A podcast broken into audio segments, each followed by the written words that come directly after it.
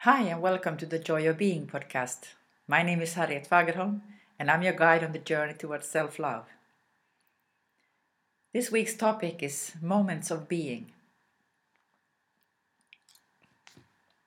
I must say, I had a lovely week.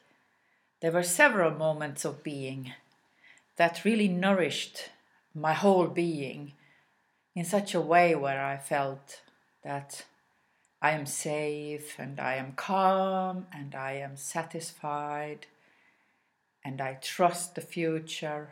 I trust what is in me. And that moment, uh, it doesn't even have to be a long moment. It can really, really be a treasure of uh, getting new energy, allowing yourself to feel good about yourself as well.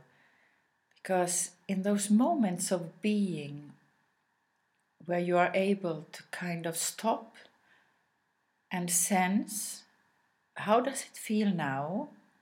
And when you notice that those feelings are very supportive, life enhancing, life strengthening, uh, nourishing, as I said.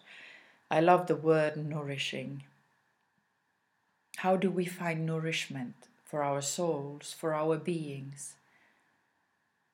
Only you can know the way how you will find nourishment. This week I have been asking myself that how can I refill my energy because I have also been physically tired. And I have uh, honored and listened to that tiredness allowing myself to sleep longer in the mornings. Thank God I have a lifestyle where I am able to adjust my schedules. And to those of you who don't have that lifestyle, I do really feel with you and hope you could find a way to find those moments of being in a very organized and structured lifestyle.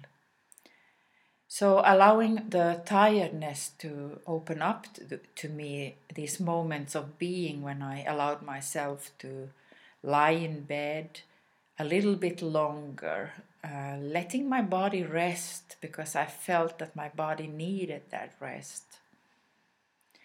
And not feeling guilty for it, instead, I just tried to enjoy it as much as possible. That, oh, I am having this possibility to spend a moment with my being, giving myself what I really need now.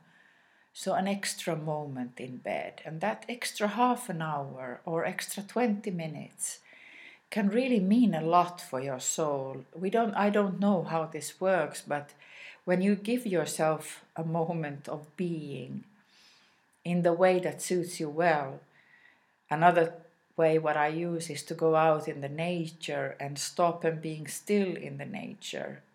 And now, while talking about this, I noticed another moment of being this week for me, which was very nourishing. I was out with my dog, and now in Finland we have winter weather, so it's not a weather where you really want to stop and allow yourself to spend a long time.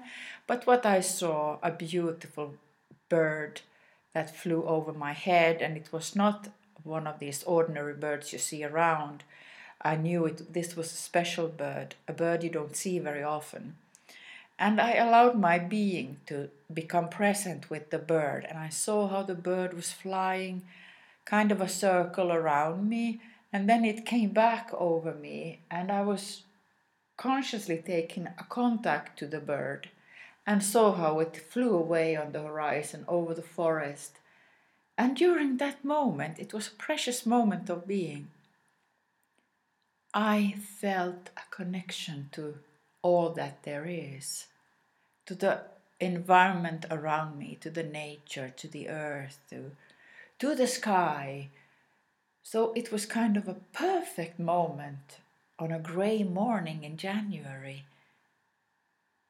And I was so deeply satisfied to be able to receive this gift from nature, from Mother Earth. And even my dog was there, you know, calming down and allowing me to be present with this bird. And somehow, this is the goal of spiritual practice or practicing being present. And those moments of beings, that was the word that came up for me this week. That's why the topic for this podcast is moment of being. They can arouse in anything you do.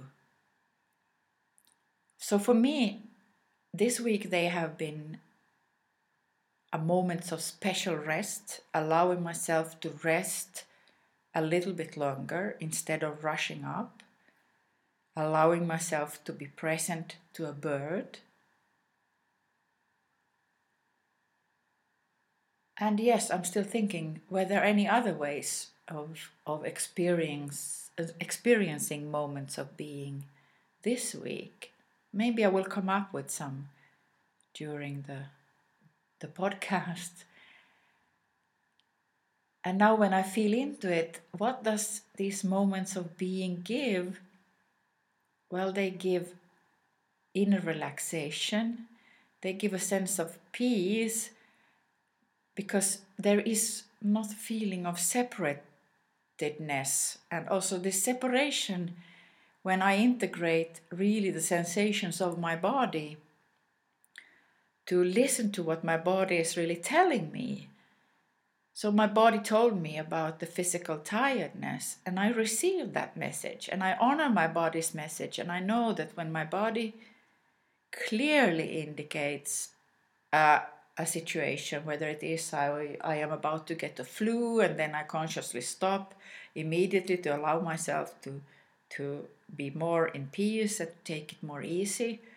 And this is kind of a balancing all the time uh, in the moment when I sense into my being that well, how does my being communicate to me now? What is it going on in my inner landscape, in my body, in my mind? And how does my intuition communicate with me?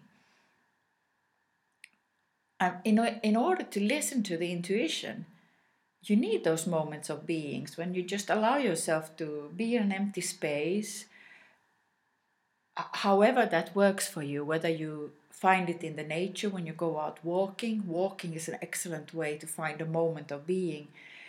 If you know, notice how you can how you can be more present in your walking, let's say by listening into the soles of your feet, how your feet are landing on the ground, sensing your body as your body moves, and feeling gratitude for that your body is working well today. This was also today. I felt a deep gratitude for my body just today because I have had a problem with my knee almost the whole autumn. And you don't really appreciate your health and your well being when you have it, but when you lose it, you understand the value of it. But today, the mo- this moment of being also feeling a gratitude for oh, I can walk, I can walk, I can walk, my body is doing fine today. And it's not so tired because I have been listening this week to the tiredness and allowing myself to rest a little bit more. And for example, that how that practically uh, plays out during a work day because I'm also working, of course, although I have my free schedule as a lifestyle entrepreneur of course, I need to get some work done.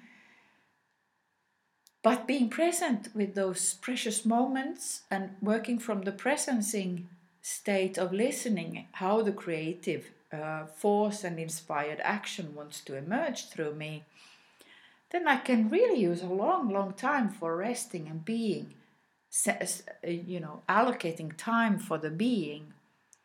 So when I start doing, I am extremely efficient. And if I'm focused and I know what I'm doing and why I am doing it, then I can really achieve big uh, results, good results during a very short time of period, let it be three or four hours maybe.